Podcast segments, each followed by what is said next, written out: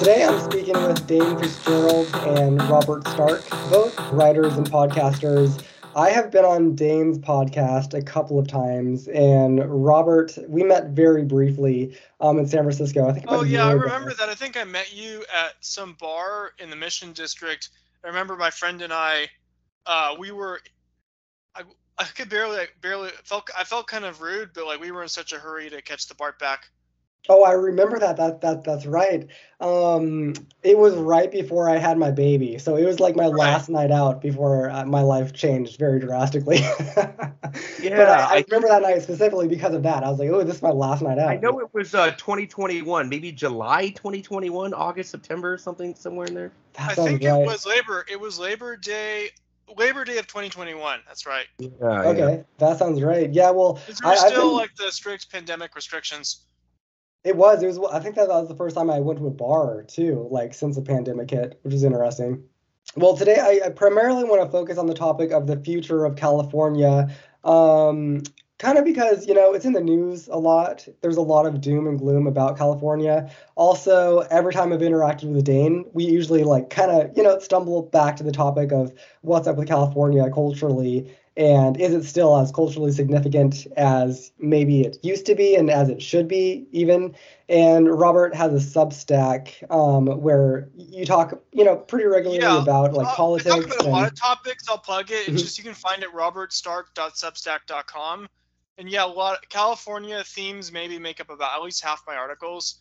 And yeah a lot of it is i'm working on a number now but a lot of a lot of like trend forecasting too Okay, that's right. Exactly. Yeah, yeah. I, I mean, I kind of want to start there, which is like, do you guys have any clear impressions about where California is heading?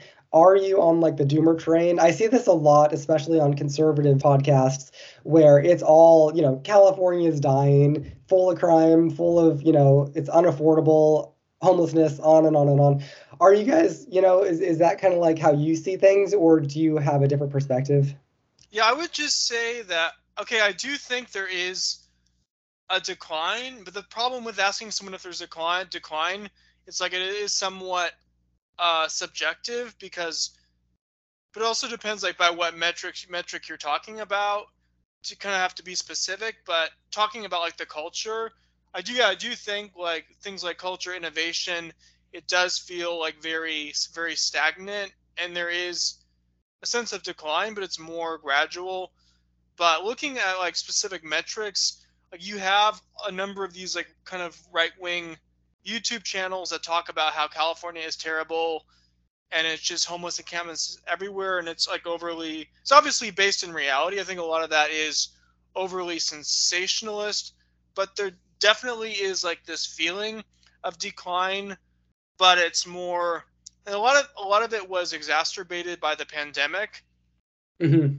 And even, I mean, the pandemic had a huge cataclysmic impact, but even then, like a lot of st- a lot of these predictions do get exaggerated, and it's kind of like makes me think of like the writer Michel Houellebecq, where he said, the beginning of the pandemic, he said post-pandemic life would be the same but shittier. It kind of makes me think of that. So it's just I don't know, it's this feeling of like a, a, sort of like slow, gradual decline. And then obviously, like I'm not like I'm not personally connected to tech, but obviously, like the if you're in the Bay Area, the tech layoffs are huge, mm-hmm. and a lot of a lot of the economic policies that were pursued with like the Federal Reserve and interest rates are having a pretty dramatic uh, impact. And because these companies, uh, I mean, I don't, since I'm not really an expert, I don't want to get too much into it, but there is a sense that the tech boom of the 2010s was more based off of a, a Fed policies of a cheap debt rather than actual innovation.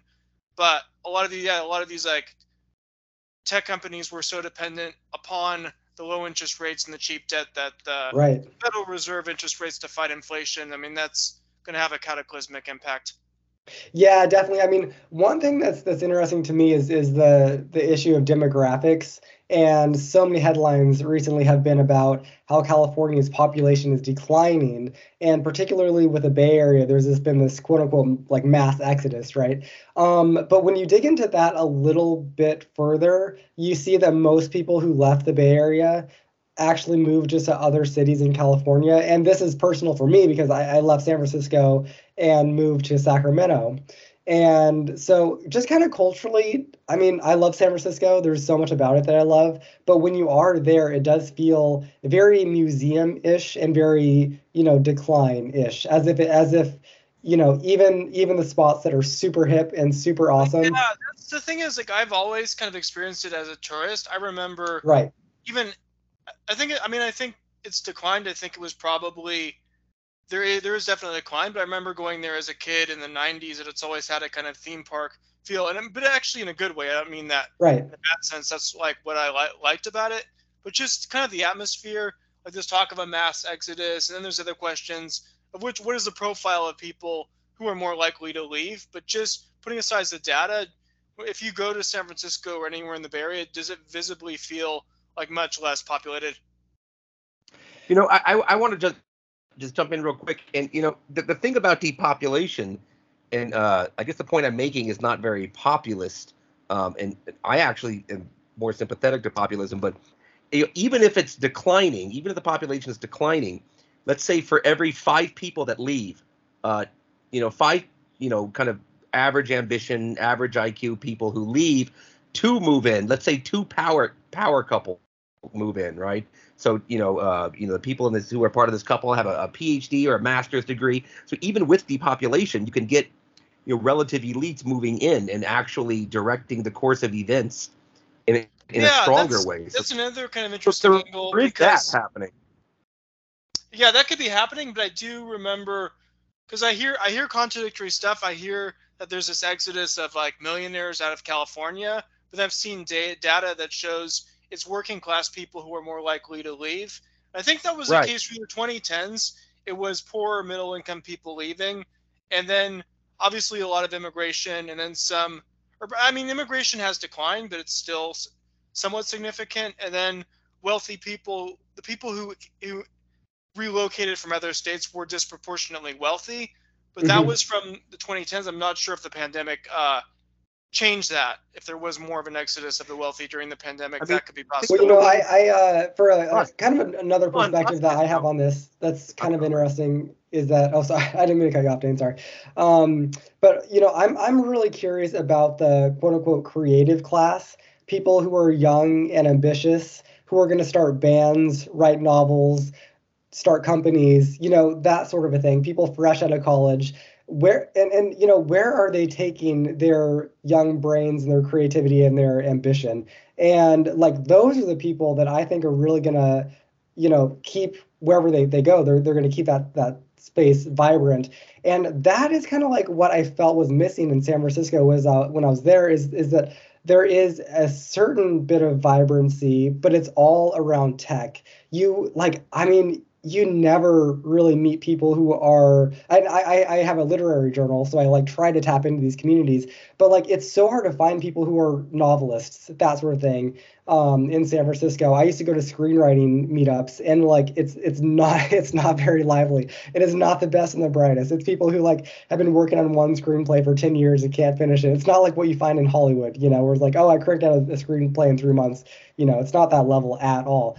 Um, so I mean, I don't know. What is your as a sense of like the creative class element of California? Is it think- is it yeah, the like thing on is, the is decline? Oh yeah, like a lot of a lot of the creative people that I correspond with, uh, they're all over the place, including California, but it's more online.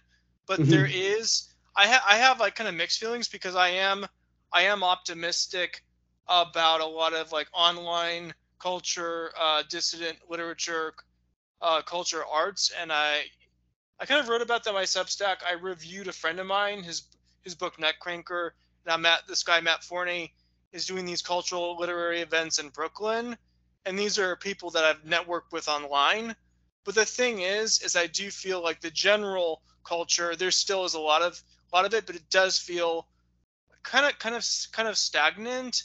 And kind of going back to what you're saying, about the about the specific locations and about these urban areas, New York. I think New York, LA, and LA obviously it's different with the entertainment industry, but uh, yeah, I think the problem, like San Francisco specifically, uh, tech over basically like overwhelmed everything and pushed out a lot of other industries and just a lack in some ways it was bad it was bad for the culture and economic diversification so that actually happened is it kind of interesting because some and sometimes like negative trends happen when the economy is supposedly good so we are going into a recession but it'd be interesting to see if anything uh if anything positive comes out of it because mm-hmm. I don't know how much how how how true this is, but I've heard people say that recessions are actually can be good for cultural innovation. Yeah, I mean, I could definitely see that for some of the bigger cities, but also a place like I think I do think that Sacramento in particular is benefiting from like the exodus from the Bay Area because I, I so I mean, you know, I, I have this literary journal, Jokes Review, and not too long since after I relocated here, I got an email from a guy. It's a cold email, and he was saying, "Hey, I'm I'm uh, looking to to be a you know an editor of literary journal too because I used to do this in San Francisco." Lo and behold, the guy was straight from San Francisco, just like me, moved here, and like you know, yeah connecting with, with and that's you know there's, there's me and then the, this other guy. There's got to be you know tons of people like that who have like part of that creative class who are moving to smaller cities because they're just more affordable.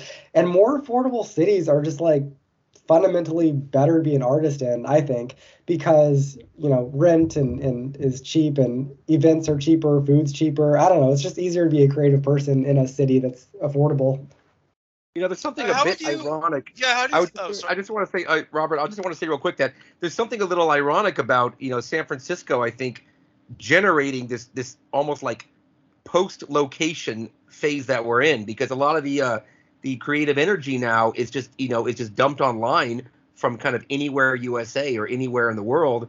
And um, you know, as far as the, the future of San Francisco in particular goes, San Francisco itself has paved the way for a kind of situation where being in San Francisco or anywhere in particular doesn't really matter anymore. You know, uh, as long as you get yourself onto oh, a absolutely. yeah. Substack, whatever.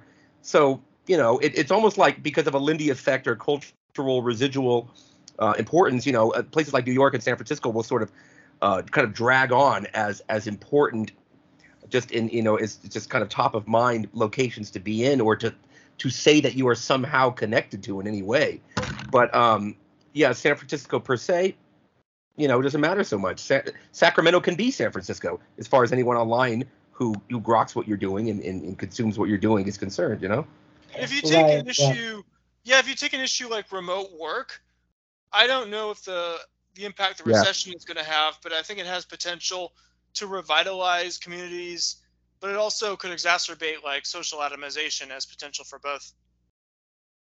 I want to ask a little bit about politics. I was just watching, you know, before I started this interview, when I was preparing for it, I Googled, um, you know, what's the future of California? What are people saying? It's uh, very obviously, it was all a bunch of commentary about how, like, California's the failing state, blah, blah, blah, blah, blah, even though, like, it's the fourth largest economy in the world. And, you know, a lot of reasons to live here, including the weather and on and on and on. But, you know, um, this one perspective jumped out at me that I thought was interesting. There's this guy, Peter uh, Leyden, I believe you say his last name. He used to write for Wired. He's a bit of a like a futurist type of guy.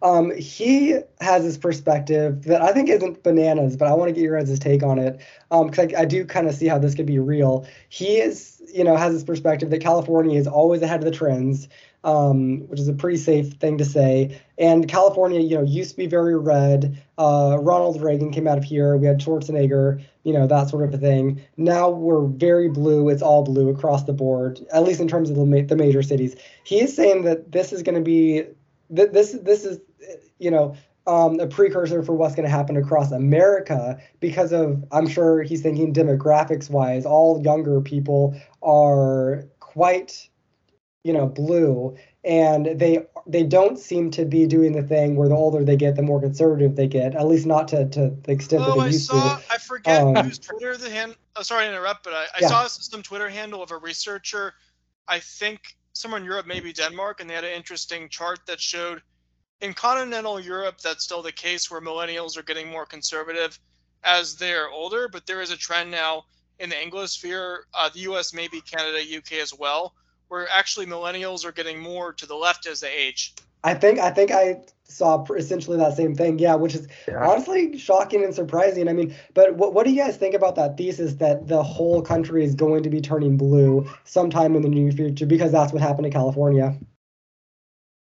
Yeah, I think so. If you look, yes. if you look at the midterms election, like there's a lot of Joe Biden's like his popularity is declining, and there's a, a lot of uh, a lot of failures with his presidency. Obviously, the economy's not looking good, but Republicans, and then you also have to factor in the midterm, the the uh, the opposition party does usually has that advantage with like the first midterm election with a new presidency. Uh, but they did pretty. The Republicans did pretty uh, pretty poorly. Like they they lost the yeah. Senate and they only won the House by a very narrow margin.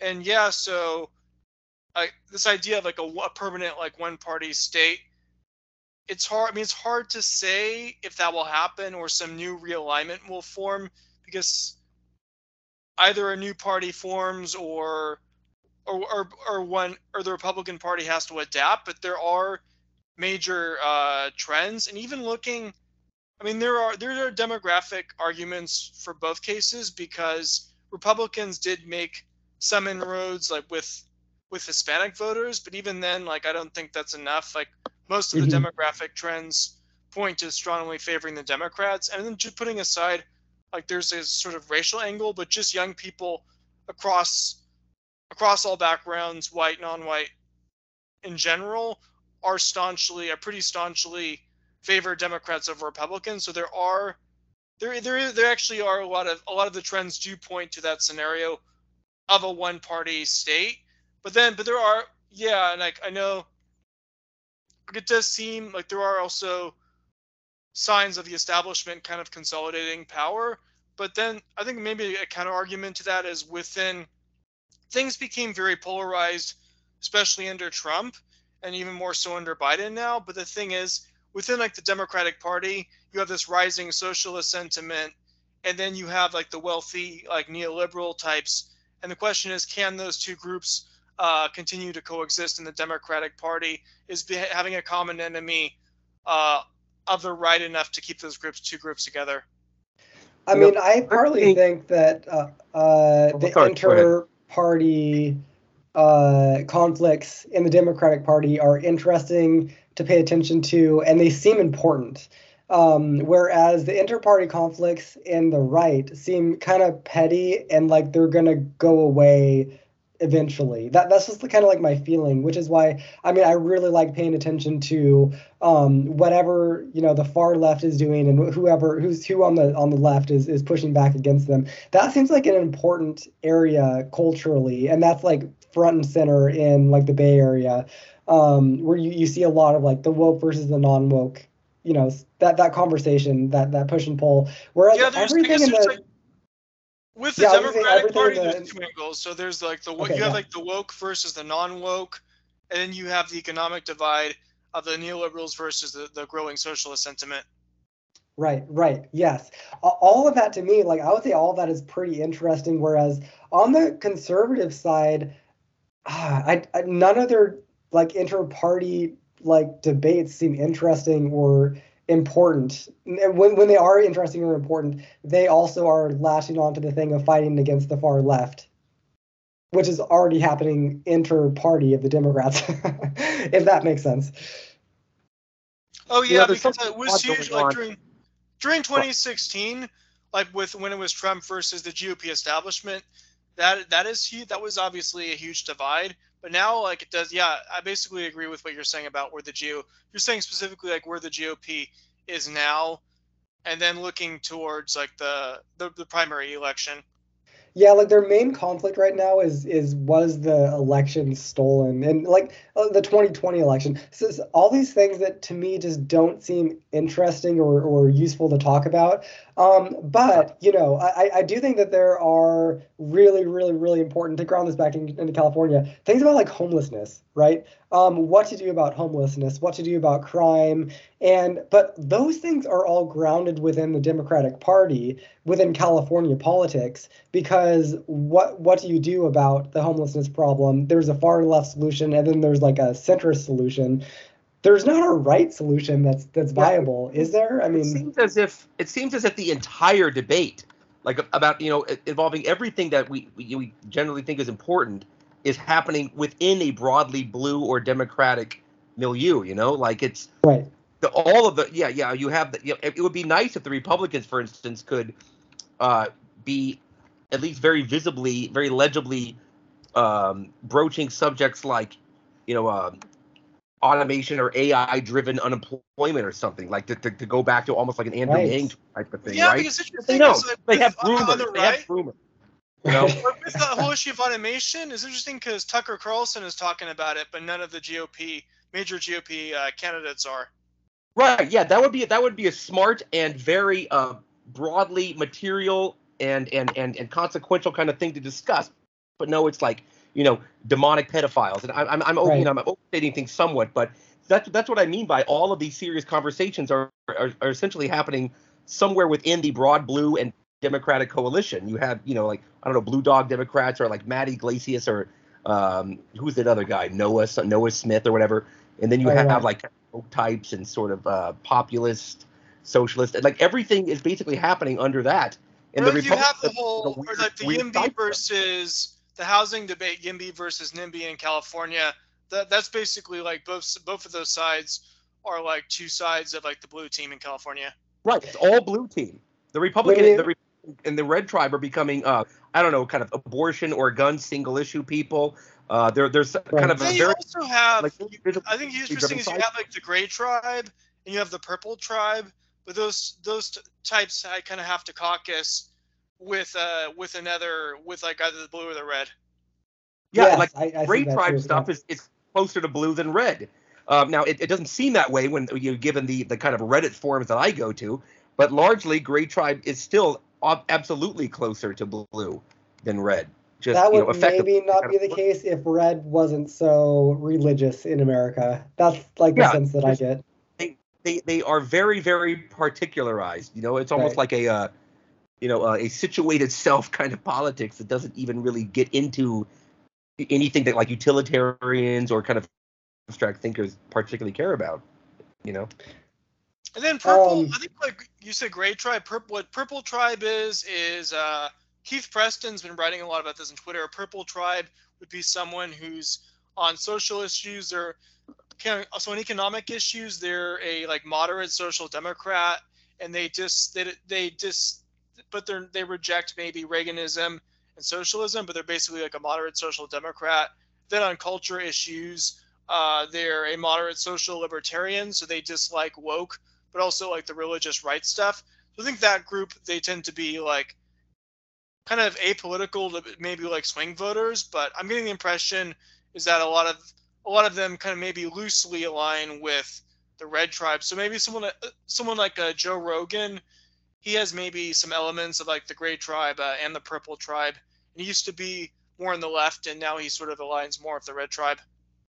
Well, this is this is something that I see in California a lot. Is that you know as soon as you get out of the coastal cities and you get into the red red parts of the state, they fall into like that that red boring trap of just like caring about things that like the, the, the state of Jefferson. You know, there's a lot of that like in the Placerville area where they want to leave California and become part of Idaho, and there's so much talk about issues like that that are kind of non-issues that again even within california i feel like the interesting debates are happening on like more of the bluish side.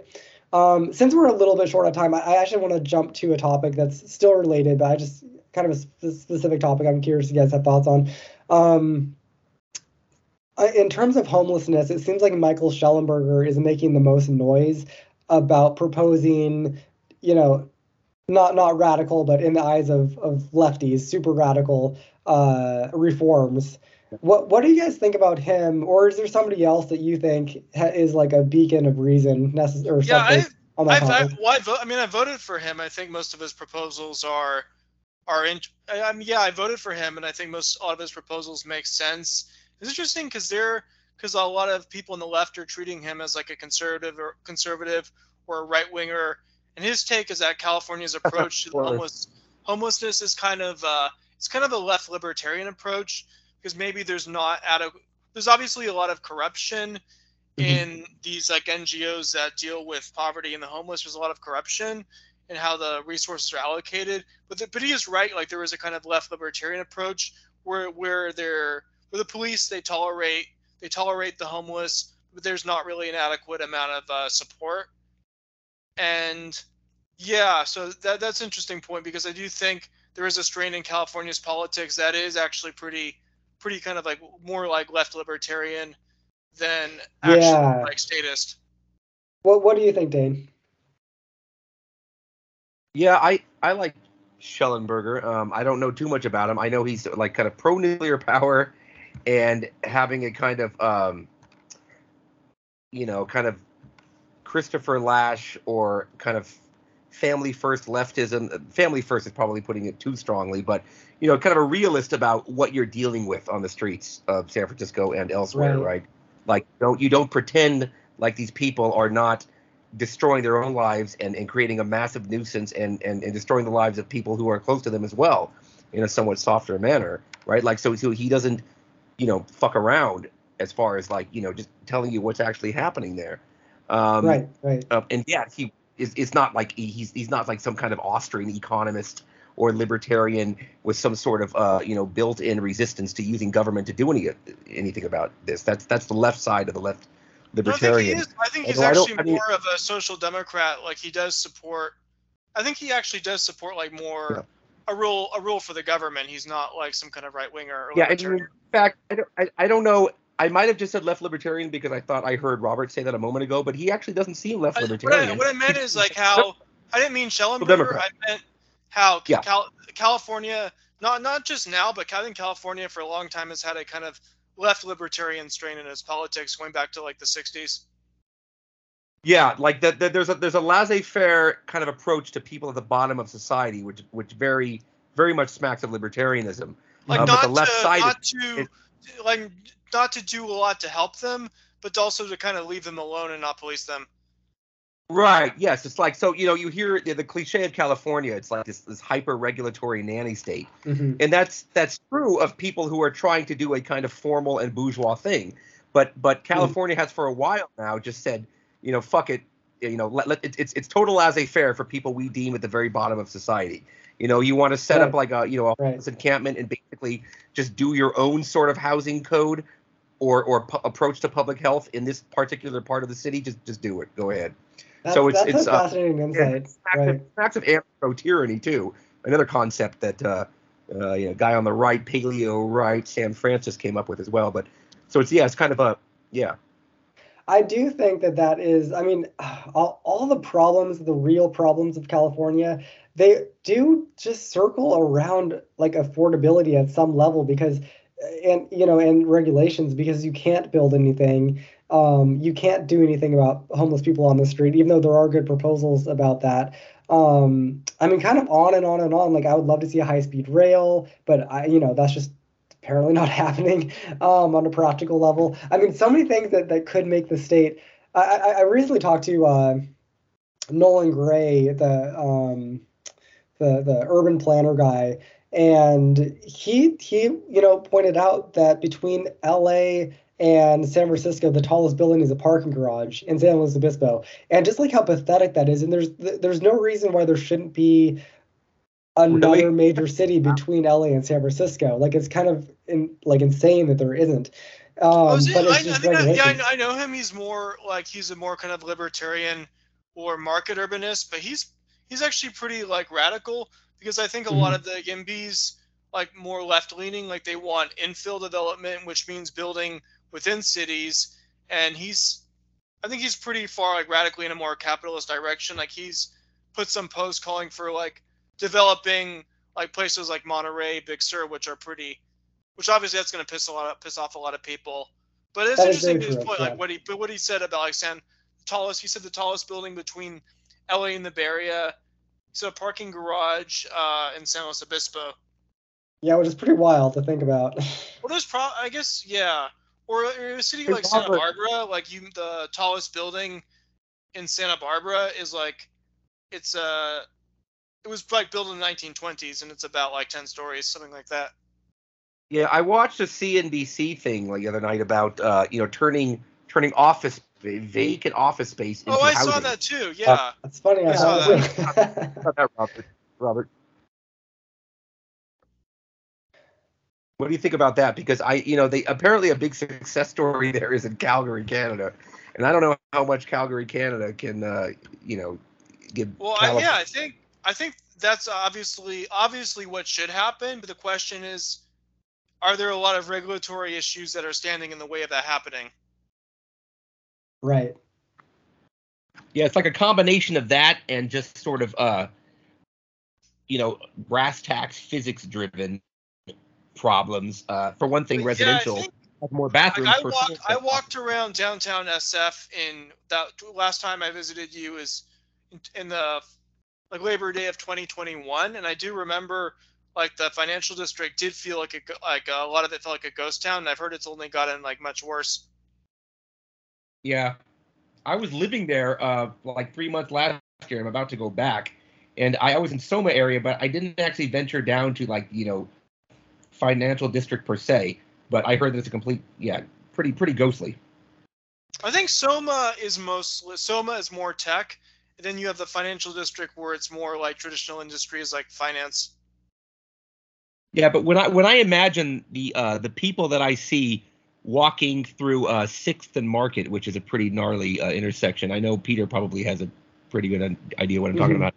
Um, like when I imagine those people like occupying like the 20th floor of 20th floor of this Yeah. Salesforce Tower or whatever Sure. in the area, I, it doesn't seem particularly realistic. Is Sixth But- and Market is that by the Twitter headquarters?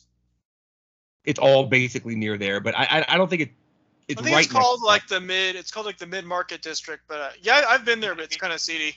Right. I mean, so there, there there's some there's it, it's somewhat fanciful to think that those people are going to be occupying, you know, these these offices turned apartments and just be, you know, essentially like bourgeois bill payers, you know, decent residents like everyone else. It doesn't particularly seem like that could happen, but you know, I, I don't know um, if if there was a, a if if society at this point had the stomach for assigning, you know, government workers or some kind of a confluence of public and private sector uh, to oversee these people, it could work. But um, that's just American society in particular is just too libertarian to stomach that sort of oversight and managing. Yeah, this goes. Yeah, it goes back to kind of. Uh, well, there, I mean, there are problems Yeah. with like bureaucracy and the managerialism too. But I think people underestimate uh, the like the the extreme individualism. It permeates like American society, but I think it impacts pretty much from both like Trump supporters to like a place like San Francisco. That's how much it permeates. I'm typically, you know, just of the mind that just try stuff, you know, just just try shit. And you know, I, I think that it could be interesting to see what happens. I think Dain, you may be right with kind of like the cynical take about, you know, what's going to happen if you just start putting people into these buildings. But um, you know, I'm I'm kind of like in favor of just trying something because it, you know, maybe it'll succeed. You never know. Um, Yeah. Yeah, I'm, sort of. I, I like the idea of like experimenting and trying different things and seeing what works and what doesn't. But I guess the problem is the way government works is once you get stuck with something bad, a bad policy, it's very Yeah. hard to change it. That's the downside. Oh, that's that's super true. So, So, uh, like- remember the beginning of the pandemic, uh, you know, there there was this experiment with putting homeless people into motels throughout the city. oh tried- yeah, Yeah, Operation I don't know- Still, I think it's has still there in been- place. Has there been like a comprehensive like uh look at what exactly happened there? I mean, did did the, did the I- hotel uh, owners think that like okay, well they're driving away everybody else who might want to stay here, or does I know that like? Shellenberger has talked about that, um, but I don't remember. He he was he was very like of the mind that it didn't work. But yeah, I, I don't remember what he said exactly. Um, in the interest of time, sadly, I have to jump in a minute. Um, I don't want to go before I get your guys' hot takes. Future of California, let's say, you know, next decade after we've done another presidential cycle or two. What do you guys think is, is going to be ahead for California? Are we going to, you know, do anything radical like build rail? Are we going to, you know, continue to lose population. On the other hand, I mean, what do you guys think is the uh, the future I of California? Yeah, I don't really have any like really groundbreaking predictions, but I will say I, my predict my prediction is I think we'll continue to lose population in the Mhm. short term, but that but I do think like the embrace of Newsom embracing more YIMBY policies on on housing issues, I think that will start to make a dent. But it, it could take like another five years, but Mhm. I actually do see, uh, regardless whether you which side you're on, I do see the YIMBY side like winning, but generally winning over in the long run. Even though NIMBY, Great, yeah. NIMBYism still has a lot of in, say in the short term. We did pass some legislation last year that made it, you know, what you can you can build. Uh, oh, well, I'm gonna sp- throw the specifics of it. You know, what I'm talking about where you can you can you know put you know build anything on your land or what was this? Do you remember what I'm talking about? There's a, there was a whole bu- there was a whole bunch of them. There was like a a lot split bill. That's what I'm thinking of. There's Right, some about SB9. building your transit, and one about parking minimums. Then builders remedy. Builders remedy was the one where if a city doesn't meet its housing mandates, uh, the state can t- can basically suspend all zoning restrictions and developers have free reign. So that could happen in in Santa Monica and Southern California and possibly a lot of Bay Area cities. That, that's interesting. That was all radical. super optimistic for me. That made me hopeful for California. Um, Dain, let's hear your hot takes. Uh, well, I think Yeah. California will continue down the path of uh, Brazilianification uh, in general. Um, you know, right down to private security in, in many Hmm. Areas supplanting, you know, what we expect of uh, publicly provided law enforcement. Um, you know, I, I, I suppose maybe uh, less Brazil and more Peru, only because I, I don't I don't know everything about Peru's demographics, but I know there's some kind of Asian influence there. California has that in a way that Brazil doesn't. Um, you know, I I don't know. I I, th- I I think the combination of policy and weather will will make it a kind of homeless hotbed in a way other places are not. Um, and I don't know. I as far as depopulation goes, that might not have the um, the kind of impact on GDP or uh, economic and cultural. Cultural is a bit fuzzy, but economic influence because you know, like I said earlier, for every five people that leave who earn you know 40k a year, if two people move in who combined earn uh, Mhm. 280 a year, well, that kind of offsets it. Um, I didn't do the math there, but you, you get what I'm saying um, you know, so I, yeah, I, I, I'm more more pessimistic than, than optimistic, but um, I guess I, I, I don't I don't really see murders returning to the level that Yeah, this thing is interesting. oh, that's is, interesting. uh, Yeah. because of Yeah, uh, you know think- aging. with It's all the talk of the well. crime crime wave, I still think crime is lower now than it was in the 80s. Yeah, totally. Yeah, yeah. Right. Yeah. That, that has a lot to do with you know a- a- an aging society. I think, Mhm. like in other words, like I think California will see more seediness, uh, slovenliness, but not you know, you know, you're going to be gunned down when you're at the ATM machine. Not not so much of that, and Not also ATM dystopia. machines, ATM machines won't even matter as much anyway. So okay, hey, well, I really appreciate you guys coming on today, and hopefully we can we can come back on with a little bit more time sometime and, and talk more. And uh, yeah, thanks again. Take care. Yeah, no problem. Thanks. like